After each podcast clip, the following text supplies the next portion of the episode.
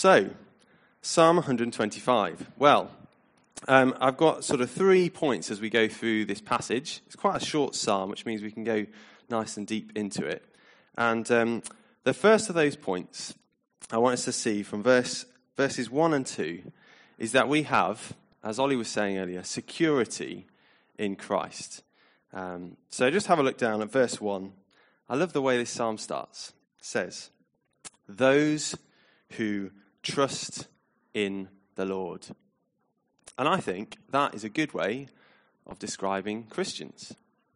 And I wonder how many people, maybe friends, family, people you know, if you ask them to describe a Christian, they would use that phrase. I think usually it ends up being about what Christians believe, um, what they are against, how they behave. Um, but I think it's helpful to remember that what's at the heart of a Christian's identity is that they trust the Lord. It's who we trust in. Not good works, not behavior, not morals. A Christian is someone who trusts in the Lord. So this psalm starts with that phrase, and then it begins to paint a picture of what it's like to trust the Lord. So, carrying on there, um, verse 1 says, Those who trust in the Lord are like Mount Zion, which cannot be moved, but abides forever. Christians are like mountains, which cannot be moved, everlasting. That's quite a bold picture, I think, isn't it? Mountains. I, um, I'm, a, I'm a teacher, a primary school teacher, and I teach a topic on mountains to my year fives. And it's fascinating. Um, there are loads of different types of mountains all around the world, different shapes, different heights, but all of them are super solid and super old. Here's a fact for you the youngest mountain range in the world, which is an odd phrase to use because they're so old, but the youngest mountain range in the world is the Himalayas. Um, and geologists think perhaps it's about 40 million years old. But whatever uh, the age, one thing's for sure they are really, really old, like foundation of the world type old. And the Himalayas, they're still going strong, right? They're still incredibly solid lumps of rock. So, to all intents and purposes, certainly from a human point of view, they are immovable, everlasting. Which is what the psalmist wants us to have in our minds when we read this psalm. Because that is the kind of solidity, assurance, and security that the Christian has a mountain like confidence. Um, but the other great thing about this mountain metaphor is that it's so easy for us in the 21st century to connect with the original singers of this psalm, because mountains have been there for so long. So when the original Jewish people traveled to Jerusalem to worship God in the temple, they literally had to climb a mountain to get to that temple. It was a small mountain, but it was there every visit. It was the same. And it's still there today in Jerusalem. Strong, immovable. Not like a, a tree or a building that changes or dies or falls apart. So I think that's a really helpful image for us to have, um, which is why God uses it for us. Um, whether you've seen the hills in Jerusalem or not, why not picture just now a favorite mountain of yours? If you've got a favorite mountain, I don't if there's such a thing. And marvel that God would use that strong image to describe those who trust in the Lord. I think it's quite maybe surprising, maybe overwhelming, and we'll have a little look um, to see how it makes sense. But just wonder, of, wonder about that. It's certainly a, punchy way to start uh, this song, isn't it? And yet, if we just stopped there and just thought about, oh, I'm like a mountain, um, we wouldn't get very far at all. It's not particularly useful in just being told you're strong, you're secure, you're like a mountain. Um, in fact, that would be uh, very much like sort of blind positive thinking, wouldn't it? Um, sort of things like, yeah, you are strong, you can do anything, believe in yourself. Um, but that's so far away from where Christianity wants us um, to go to find security. We don't just want platitudes. Um, Christians find their joy and safety and security because they trust in the Lord. That's where this mountain metaphor comes from. So it's as we get to know Him, the Lord, that's when this mountain metaphor starts to make sense. We, after all, are just creatures, weak. He is the creator. That's the point that we left uh, uh, Psalm 124 on. If you just look back, um, the Lord made heaven and earth. He's the creator, the powerful one. The Lord, really, is the one that we should be thinking about who is immovable. He's the one that lasts forever. Mountains are just his way of displaying that to us in creation, which is fantastic. He, he uh, blesses us with images and parts of creation that talk about himself. So we should look at the mountain and be like, wow, if that mountain looks old, if that mountain looks eternal, think about the God who made it.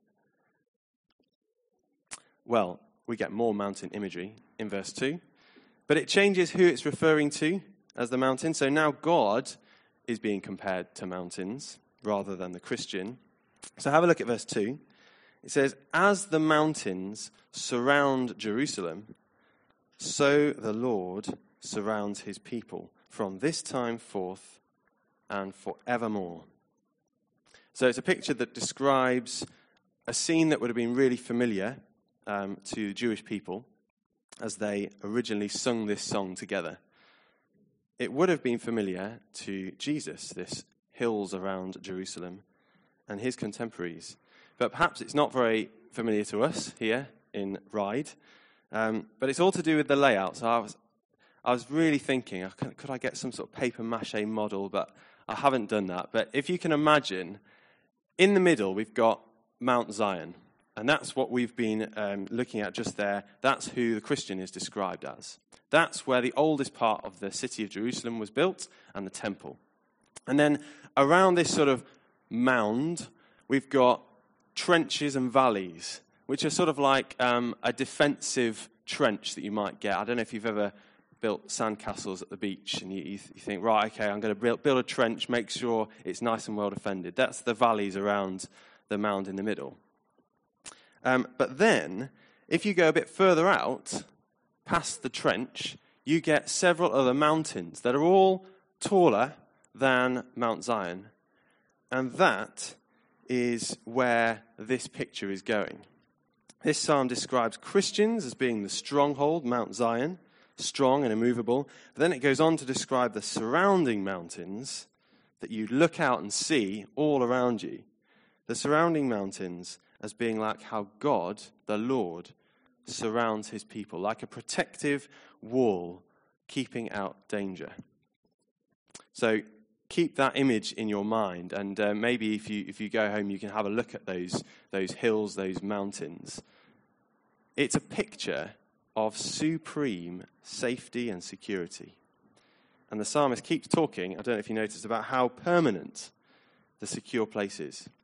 So, verse 1 the mountain, Mount Zion, abides forever. Verse 2 the Lord is surrounding his people from this time forth and forevermore. It's permanent, it's secure, it's safe. I wonder if that's how you view your position as a Christian, if you're a Christian here. Safe, secure, and permanent. With the Lord surrounding you like a mountainous wall of protection. I don't know about you, but I don't feel very much like a mountain very often. in my daily life. Sometimes, in fact, I'm feeling things in the world, worries, things that I've got on in the day. They make me feel very small and wobbly, not, not like a mountain at all. So maybe that's the same for you. And, and so reading this is, is a bit intimidating. And it, and it makes you feel, oh, that's not my experience. How, how can I feel like that? Or how can God say I'm like that when I feel like I do? Well, I guess there's two things that we could say here. Um, the first is we don't have to feel something in the Bible to believe it. It's wonderful when those two things um, come together, and the more we read the Bible, the more our emotions are affected.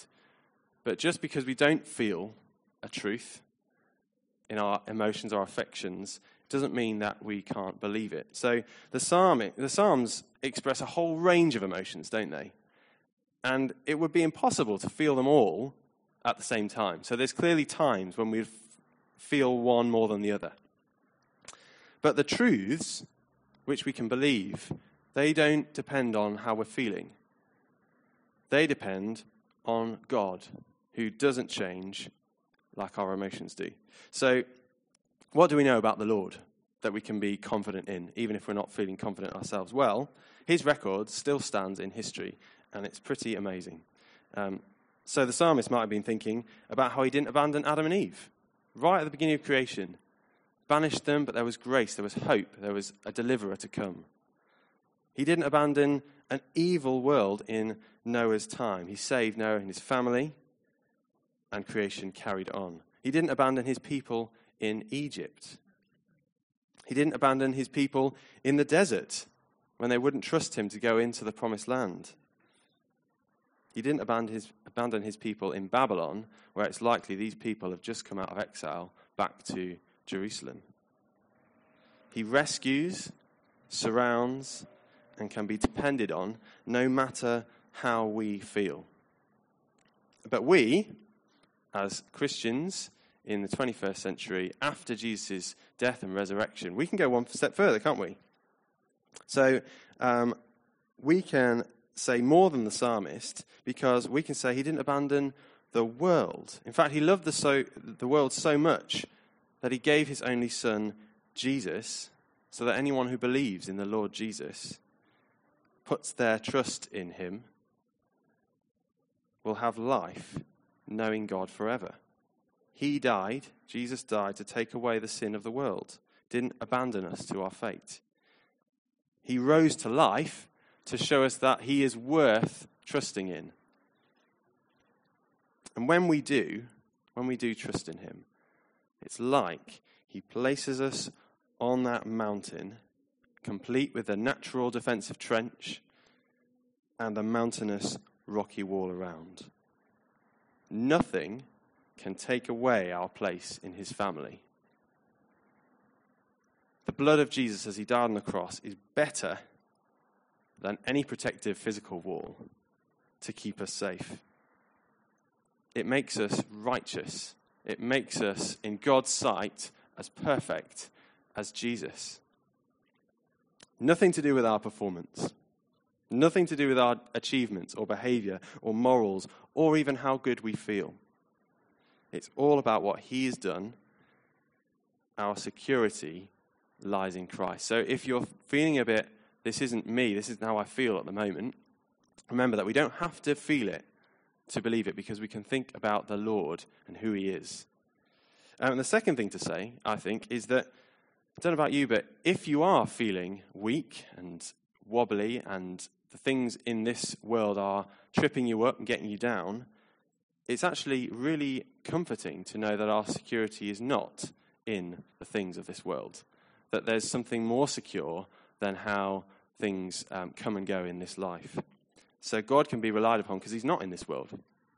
The Lord is not at the mercy of cancer diagnoses or of corrupt governments. His designs are not stopped if we suffer financial loss or if we struggle with bereavement or if we get ostracized, left out at work. Even Satan's attempts to hold Jesus in the grave were no match for him. So don't worry if you don't feel like a strong mountain this morning. It is still true. Think on the Lord and who He is. Imagine yourself inside that defensive mountainous ring. And even if you were to be fretting and, and worrying and running to and fro, the walls don't lose their strength. They're still the same solid structure day after day through our weakness and our wobbles. Our security lies in Christ. And Jesus said, didn't he, as he ascended into heaven, seemingly leaving his disciples to fend for themselves, he said, Surely I will be with you always to the very end of the age, even more everlasting than a mountain. So there you go. First point our mountain like security is in Christ. So picture those, take those images away with you and, and remember that. And remember that it points to the Lord, um, not just how we're feeling. Well, that's all very well. But what happens when the enemies of God seem to be winning? It's not as if our, our lives are free from pain, as if we are in that defensive ring and, and nothing can touch us. We feel the effects of sin and wickedness in our daily lives. We even see wickedness within the church. So, does that mean God's protective wall has failed? It's not done its job?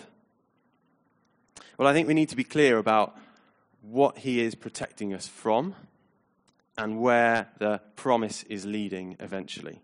So, this psalm is not suggesting that we'll be free from suffering or sin. Not until Jesus wonderfully comes again. The surrounding mountains of security in 1 and 2, they're talking about our position in God's family. He will keep us safe from the schemes of Satan. We will not be snatched out of Jesus' hands. But the next verse gives us an assurance, even when we can see wickedness prevailing. It assures us that, point two, wickedness, wicked rule particularly, will not last. Wicked rule will not last. So have a look down at verse 3. For the scepter of wickedness shall not rest on the land allotted to the righteous, lest the righteous stretch out their hands to do wrong. So this verse talks about a scepter here. So we know the psalmist is referring to someone in power, Scepter is something we're ruling with, isn't it?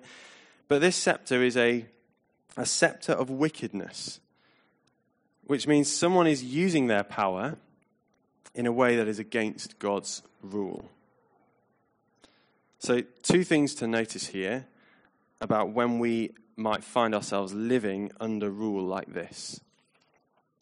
Um, number one, God is promising if you look in verse 3a, the first part, God's promising that that wicked rule will not last forever. It shall not rest on the land allotted to the righteous. The, the promises that Christians have about the new creation, there will not be any wickedness to last through until that time. And number two, there's a promise, and then there's a little warning. Warning that when we do find ourselves battling with wicked rule in some way in our lives, there can be a temptation for the believer to sin. So that's what it's saying at the end of verse 3. He's not going to let it last because he knows that when wicked rule is in the world, it can tempt the righteous to stretch out their hands to do wrong. So, Number one, it's good to hold in mind that unjust rule will not last forever. There's nothing, I don't think, so demoralizing as not knowing if a trial will end. But God promises that we won't always live in a world that is against God, God's ways. So keep going because it won't last forever. And secondly, the warning whilst living under wicked rule, the believer might be tempted into sinning. Either, I guess there's two ways, either by using ungodly means to combat that wickedness they see, or simply by conforming to it and thinking, ah, that, that's what I'll do then. So let's look um, at three different scenarios um, about where we might see this in our lives now and how it might be a problem for the believer. So, scenario one uh, imagine uh, the leader in your workplace is motivated pretty much only by the bottom line, by the profit margins in the company. So they expect everyone to do whatever it takes to make more, mon- more money. How would that situation as a leadership um, expectation, how would that tempt the believer into sinning? Well, there's two different ways. You might simply conform to that expectation. You might be tempted, therefore, to, to fudge the numbers to make yourself look more successful for the boss. Um, or if that seems a bit extreme, maybe it will mean more like you overwork. You're working so hard and so long because of the pressure from above, you've just conformed to that expectation on you. And you neglect family or friends or church because of it. So that could be one way you might be tempted into sinning as, as a believer. Um, but how else might the believer stretch out their hand to do wrong in that situation? Well, they might be so overwhelmed by this toxic atmosphere from the top that they grow, they harbor this sort of resentment inside themselves towards their boss, and they spread rumors, and they generally do all they can to talk that leader down in front of others. Now, both of those reactions would be a way that's acting that's not in God's good design to just conform to whatever it is that someone is saying, whether it's against God's rule or not, or to go so far against it that your conduct becomes ungodly. Instead, we should use godly means to combat injustice, but keep our conduct worthy in God's sight. So there's, there's a first scenario. Have a, have a think of a second one if that doesn't really fit into your life? Well, think about um, a government law that has been brought in and devalues it devalues marriage into nothing more than a financial convenience and, and offers quick and easy divorces. How would that law from the top, if you're living in that country, how might that tempt a believer into sinning? Well, you might simply conform you might start to shrink your own idea of commitment and marriage and family to fit in with this law. On the other hand, you might take you might sin by taking rightful concern too far. I don't know, it might come out as going to the internet, bashing out those hateful comments, inflammatory one liners into social media, really just to vent your anger rather than to combat the situation. Both would be wrong. Both have been sort of caused by this rule over you. And instead, we should use godly means to combat injustice and try and keep our conduct worthy in God's sight. But, but thirdly, and let's be blunt here, this wickedness, this wicked rule, can infiltrate churches as well as secular governments and workplaces. So, scenario three imagine a church leader decides to replace the Bible's clear gospel message with their own more socially acceptable message because they want to be well liked, they want to have a good name in society, and they want to have a full church. So, as a Christian in that church, you might go one of two ways. You might be tempted into one of two ways. You might go along with this idea. And you, rather than to check and to challenge, you might just compromise the gospel message and think, yeah, actually, yeah, we need a full church. We need big uh, things happening at the front so people think it's amazing.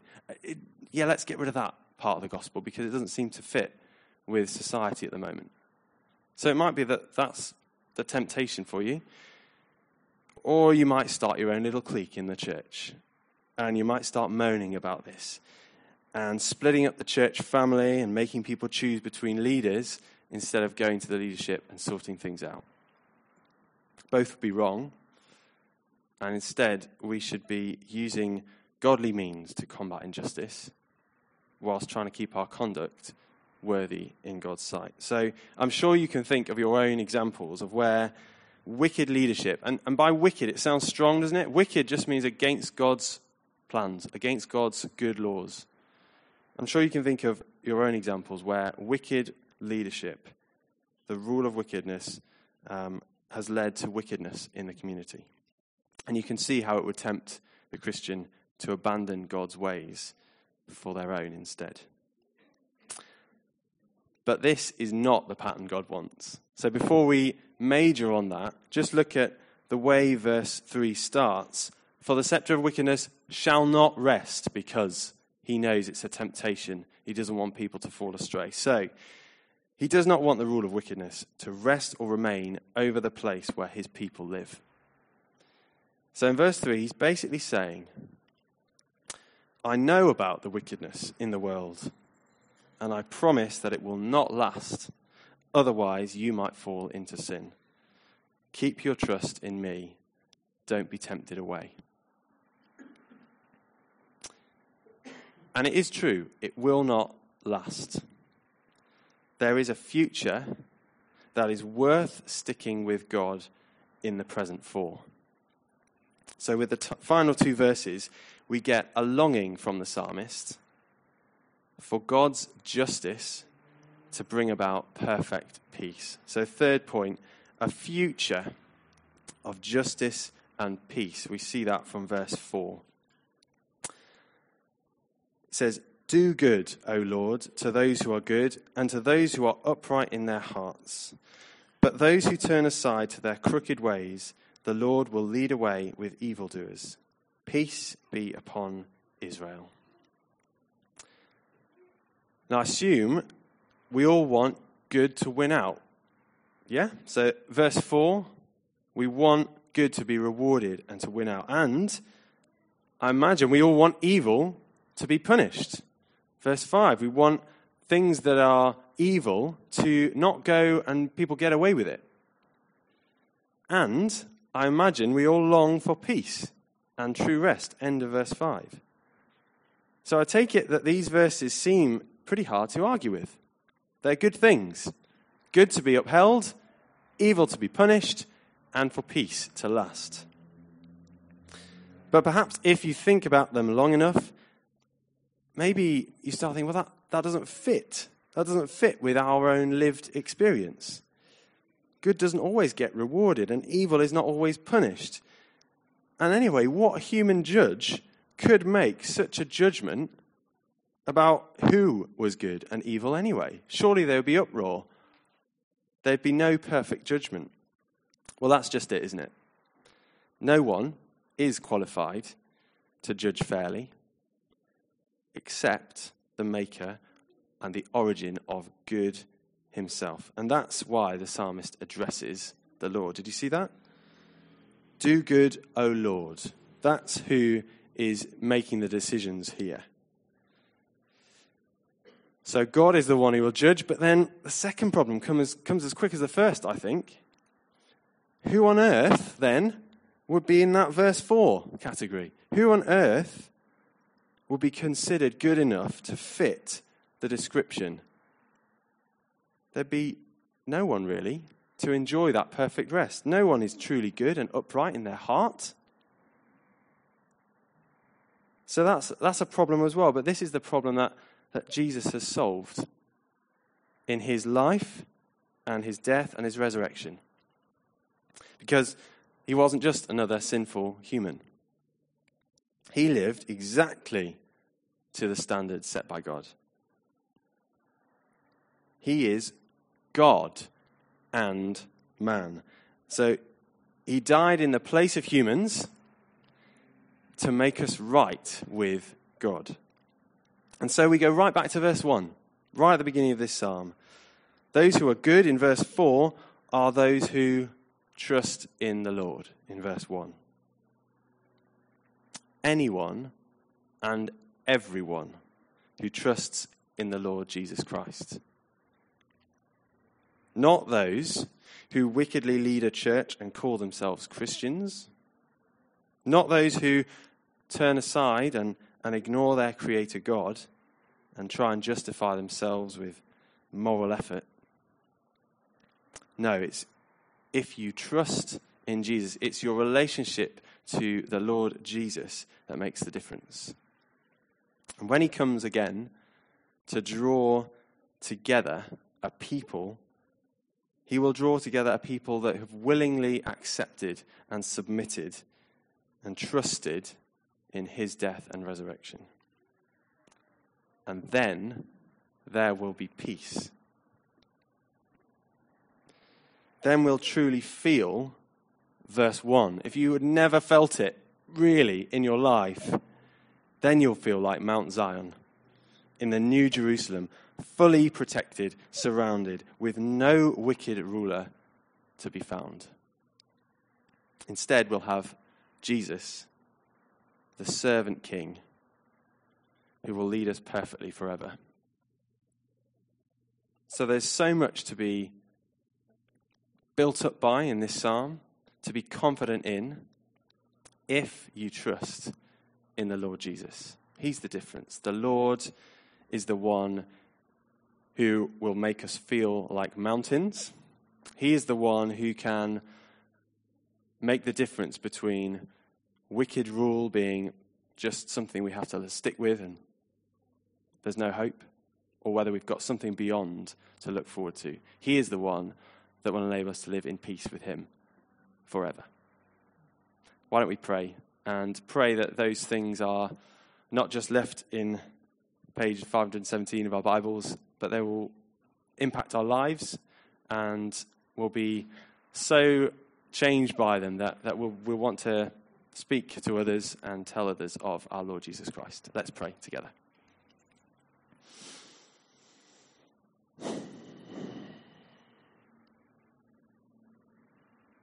Heavenly Father, we thank you so much that you've given us this part of your word to encourage us and to remind us of the assurance, confidence that we have if we trust in your Son, Jesus Christ.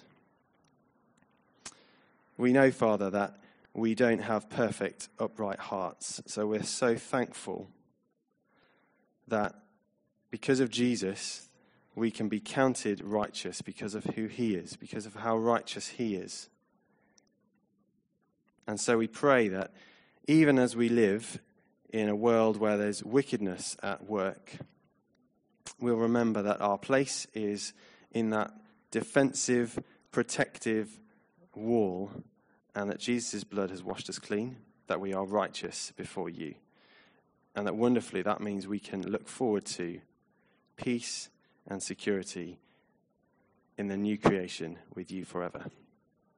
Pray that these things will help us to be confident in the gospel as we interact with those who don't know you. And we pray that it would make a difference in our life, in our witness to others. We pray all these things in Jesus' strong name. Amen.